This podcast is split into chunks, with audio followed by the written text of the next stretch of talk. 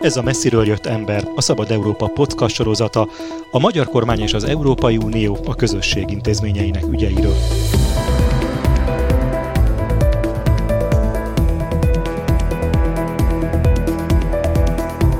Célunk, hogy ne csak az EU erőközpontjaiból hazatérő magyar politikusok beszámolóiból ismerhessük meg a fejleményeket, döntéseket és viszonyokat, hanem objektív és független képet alkothassunk állandó brüsszeli tudósítónk Gyévai Zoltán segítségével.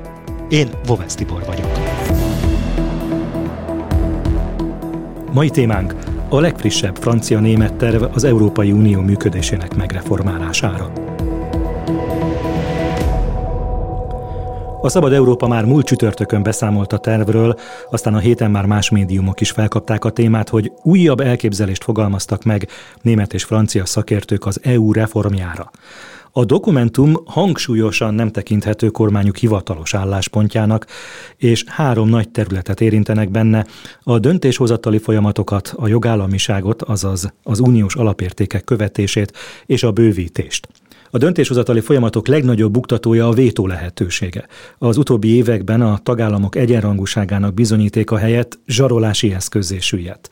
Hogyan oldaná meg ezeket a padhelyzeteket ez a javaslat? Ez a reformpapír, ez reformterv, ez végül egy régóta már aktuális problémára, dilemmára próbál választ adni, megspékelve azzal, hogy a Putyin által kiváltott, elindított háború teljesen új stratégiai távlatokat nyitott meg az Európai Unió előtt, jelesül a bővítést stratégiai politikává hozta vissza. Ugye az elmúlt tíz évben nem sokat beszéltünk a bővítésről, vissza is szorult az Európai Unió prioritási listáján, most viszont már nem a probléma a megoldás részének tűnik legalábbis középtávon. Most erre egyébként is értek a belső reformok az Európai Unióban, ugye pont, ahogy te is említetted, az egyhangú döntéshozatal, illetve ennek az egyhangú döntésre, a nemzeti vétónak az egyre, nyilván a háború kontextusában is sok, sokszor fenyegetése, azzal való zsarolás vagy alkalmazása, de önmagában ez még nem lenne elegendő ahhoz, hogy a tagállamokat meggyőzze arról, hogy szükség van belső reformokra. Viszont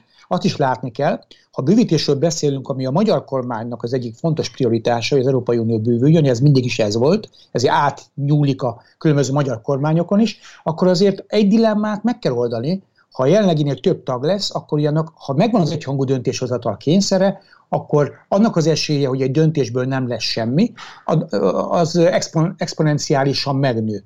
Magyarán ahhoz, hogy az Európai Unió megőrizze a cselekvő képességét a jövőben, nem vállalható az, hogy bejönnek olyan országok, amelyek azért egy bizonyos szempontból okot adhatnak bizonyos gyanakvásokra, vagy csak arra mondok, hogy Szerbia, esetleg más országok is, és egyetek az országok belépnek az Európai Unióba, majd pedig az Európai Unió elveszi a cselekvőképességét. Tehát meg kell kötni egy olyan alkut, hogy akkor lesz az Európai Unió kibővítve, akkor sikerül a stratégiai terét megvalósítani, ha közben az Európai Uniót belülről belső reformokkal alkalmassá tesszük. Erről szól ez a papír is, és ennek egy része, ez az egyhangú döntéshozatalnak szinte teljes kicserélése, minősített többségi döntéssel.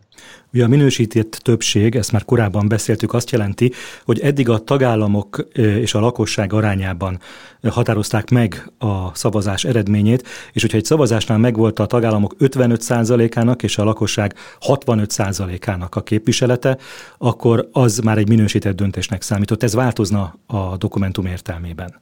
Igen, ugye ez egy szakértői dokumentum, azt azért tegyük hozzá, tehát ez nem a francia kormány és a német kormány álláspontja. Nem zárom ki, hogy nagy mértékben majd egybeesik ezzel. Ez csak szakértők, a két kormány által felkért szakértők végezték el, de valóban az ő elképzelésükben 60-60 százalékra módosulna ez a dolog. Ugye ők nem naívak ezek a szakértők, mert tisztában vannak azzal, hogy azzal, hogy egyhangú döntés nek a egyhangú döntések terét tovább szűkítsék az Európai Unión belül, ugye kiterjeszteni külpolitikára, még jobban adós, adózási kérdésekre, ahhoz egyhangú döntés kell. Tehát ezért ők megpróbálnak valamit ígérni is a másik oldalon ezeknek az országoknak, így Magyarországnak is. Magyarország esetében ugye a mézes madzag, ami persze nyilván az Orbán kormány számára nem akkora mézes madzag, azért az lenne, hogy ez a pont ez a 60-60 százalék, amiről beszélünk, mert ebben az esetben a kisebb és a közepes méretű országoknak az e, arra való esélyét, lehetőségét bővíteni, javítaná, hogy ne szavazzák őket le, le mind, mind unosuntalan. Tudni, amióta ez a kettős minősített többségi rendszer, tehát a lakosság szám és a, és a minimálisan szükséges tagállami létszám létrejött, azóta láthatóan és kimutathatóan a kisebb mérték, méretű országoknak, mint Magyarország számára is, ez nem volt kedvező, és számos alkalommal kisebbségben maradtak. Tehát a, akik ezt a tervet kidolgozták, azok úgy gondolják, hogy ezzel elhúznak egy mézes madzakot, hogy javítják az ő esélyeket arra, hogyha nem is lesz egyhangú döntés, de akkor a minősített többségi logikán belül az ő esélyeiket arra, hogy átmenjen az ő álláspontjuk, vagy összefogjanak egymással, növelni. Szükség is van erre a mézes madzagra, és kérdés, hogy mennyire lesz, éd, mennyire lesz édes ez a mézes madzag, mert hogy azoknak a témáknak a körét is csökkentenék, ahol egyáltalán az egyhangúságra szükség lenne. Igen, és ez egy nagyon lényeges kérdés, hiszen ugye ez automatikusan maga után van az Európai Parlament való együttdöntési kérdéseknek a, a, a kiszélesítését. Ugyan pedig tudjuk, hogy az Orbán kormány hogyan viszonyul mondjuk az Európai Parlamenthez, legszívesebben el is törölni a színről, egy zavaró tényezőt lát benne kifejezetten, és ugye, ha az Európai Parlamentnek még több jogosítványt adnák, még több dologba szólhatna bele, egyébként a, a reformterv, vagy mondjuk így a jelentés igazából csak egyetlen helyet vonnak ki, egyetlen egy politikai területet, ez pedig a, a kül, biztonság és védelmi politika, ez megmaradna továbbá is a tagállamok döntésének a, a, a keretén belül, viszont ott is minősített többségi döntéssel, tehát az Európai Parlamentnek nem lennének konkrétan jogalkotói jogkörei, mint a jelenlegi helyzet is ez van. De ennek ellenére az Európai Parlamentnek még több területre lenne beleszólása, és ez alig ha gondolom lenne egy jó mézes madzag mondjuk egy olyan kormány számára, mint a magyar. És akkor azt hiszem, hogy itt kell megemlítenünk azt is, hogy átalakítanák, legalábbis az elképzelés szerint, a soros elnökség rendszerét, az eddigi hármas csoportokat leváltaná az ötös csoportok rendszere, és hogy az elképzelések vagy a változások érintenék az Európai Bizottság működését is, egészen konkrétan a biztosok számát. Igen, ugye ezek az intézményi kérdések, amik szintén megkerülhetetlenek, és nyilván az a logika diktálja őket, hogy bár ugye nem említenek egyetlen egy országot sem, amelyek majd csatlakozni fognak az Európai Unióhoz, de nyilvánvaló, hogy kell egy maximális létszámot meghatározni az Európai Parlament számára, hiszen ugye mostani most 751 fő a szerződés alapján, ennyi a megengedhető maximum. Most gondoljunk bele, hogyha Ukrajna csatlakozna, most Törökországról nem beszélek, de Ukrajna csatlakozni, és a plusz a többi ország is, még egy tíz ország, hogy akkor föl kellene vinni exponenciálisan, nem is tudom, már 800 fölé a létszámot, ez rengeteg pénzzel, kiadással járna minden, tehát nyilván be kéne szorítani 751-re. De itt van az Európai Bizottság is, hiszen az Európai Bizottság már most azért látható, hogy több a portfólió valójában annál, mint ami szükséges, hiszen bár korábban a Lisszaboni szerződés keretében volt egy ilyen reform, hogy a, a tagállamok kétharmadat adhatna csak is egy ilyen rotációs rendszerben egyszerre biztost.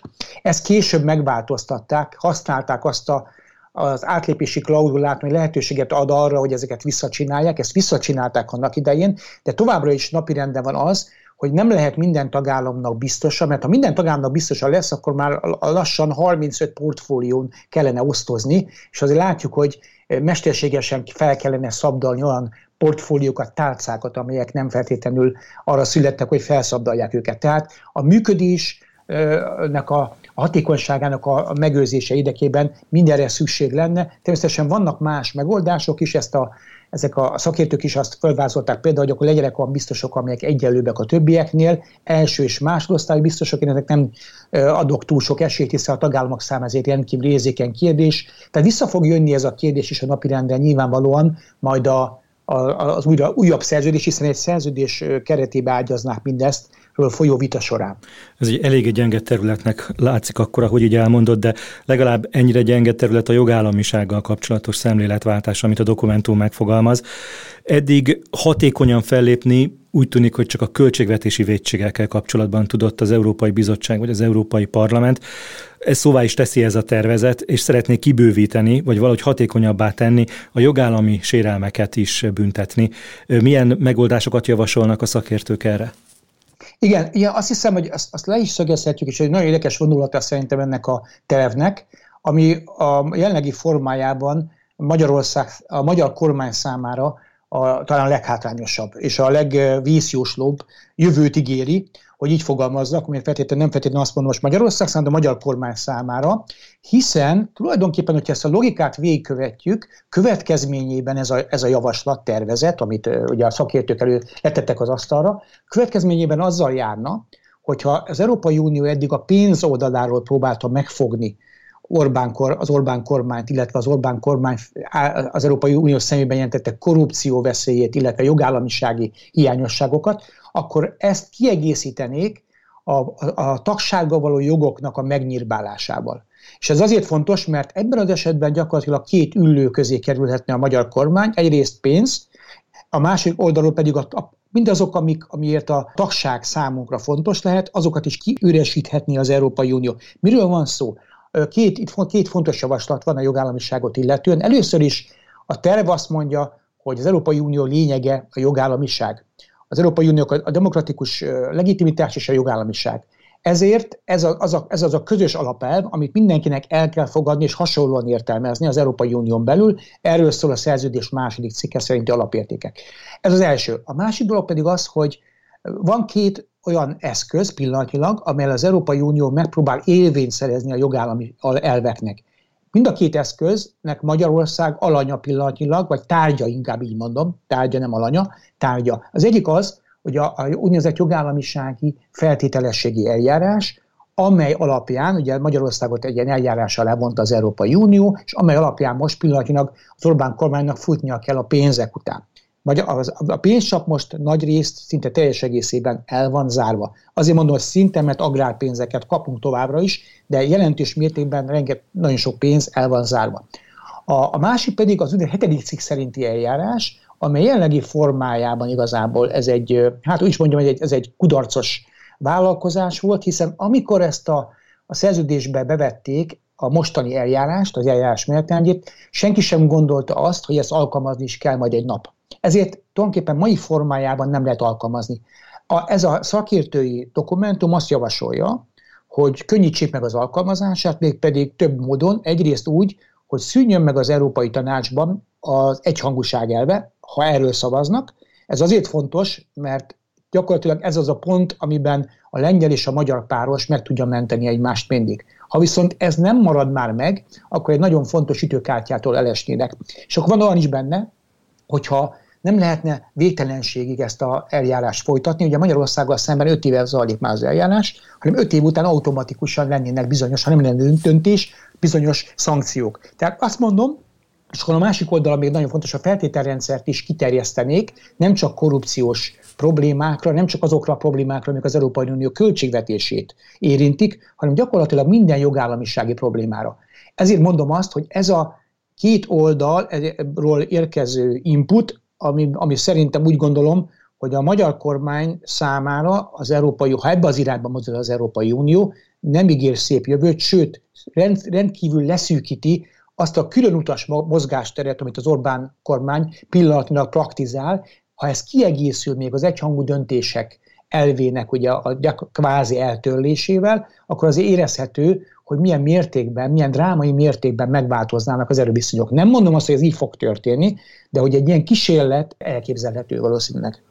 Eléggé ambiciózus elképzelések. Mi a dokumentum jelentősége? Hiszen tovább nem győzöm hangsúlyozni, csak egy tervről beszélünk, egy jelentésről, egy javaslatról. Mi a jelentősége? Mekkora az esély, hogy ebből bármi is megvalósul? Ebből, ha lesz is francia-német hivatalos kezdeményezés, ami lesz majd, az ma, a mai Európai Unióban nem elégséges. Szükséges, de nem elégséges arra, hogy átjöjjön. Tehát önmagában ez a terv, amit leraktak az asztalra, ilyen formában valószínűleg nem fog megvalósulni, de számos eleme bekerülhet a rendszerbe. Ha van esély arra, hogy ebből a dokumentumból bármi is legyen, akkor mi lesz a menetrend? Mire figyeljünk? Az időzítés nem véletlen, hiszen ezt, ez a papír két héttel azért jött ki, hogy az Európai Unió Granadában, Spanyolország Granadában egy informális EU csúcsot fog tartani, amelynek éppen ez lesz a témája, felkészülés a jövőre, egyfajta stratégiai egyeztetéssel, hogy mit kell tenni annak érdekében, hogy a bővítés kb. 2030-tól az Európai Unió felkészül a bővítése. Tehát most elindul egy vita, mégpedig a legfelsőbb szinten, amely szerencsés esetben, és ez nagyon fontos, a következő európai választások, júniusban esedékes választások előtt már valamiféle eredmény kell, hogy szüljön.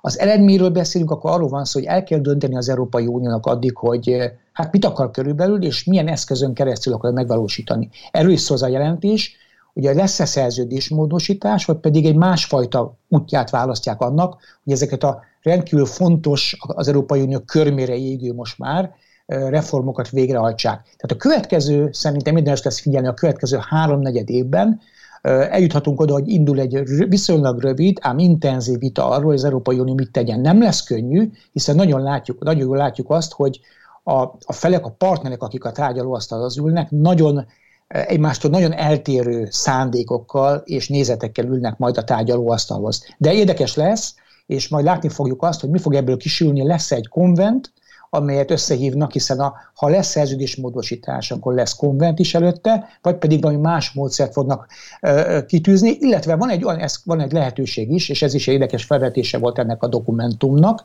és szerintem erre is a magyar kormánynak nyilván kell figyelni, azt a lehetőséget is felvetik, hogy abban az esetben, hogyha nem sikerül konszenzus teremteni, akkor a tagállamoknak egy kisebb köre egy saját szerződés, reformszerződést hozzon létre, ami azt hiszem újszerű lenne a maga nemében az Európai Unió történetében.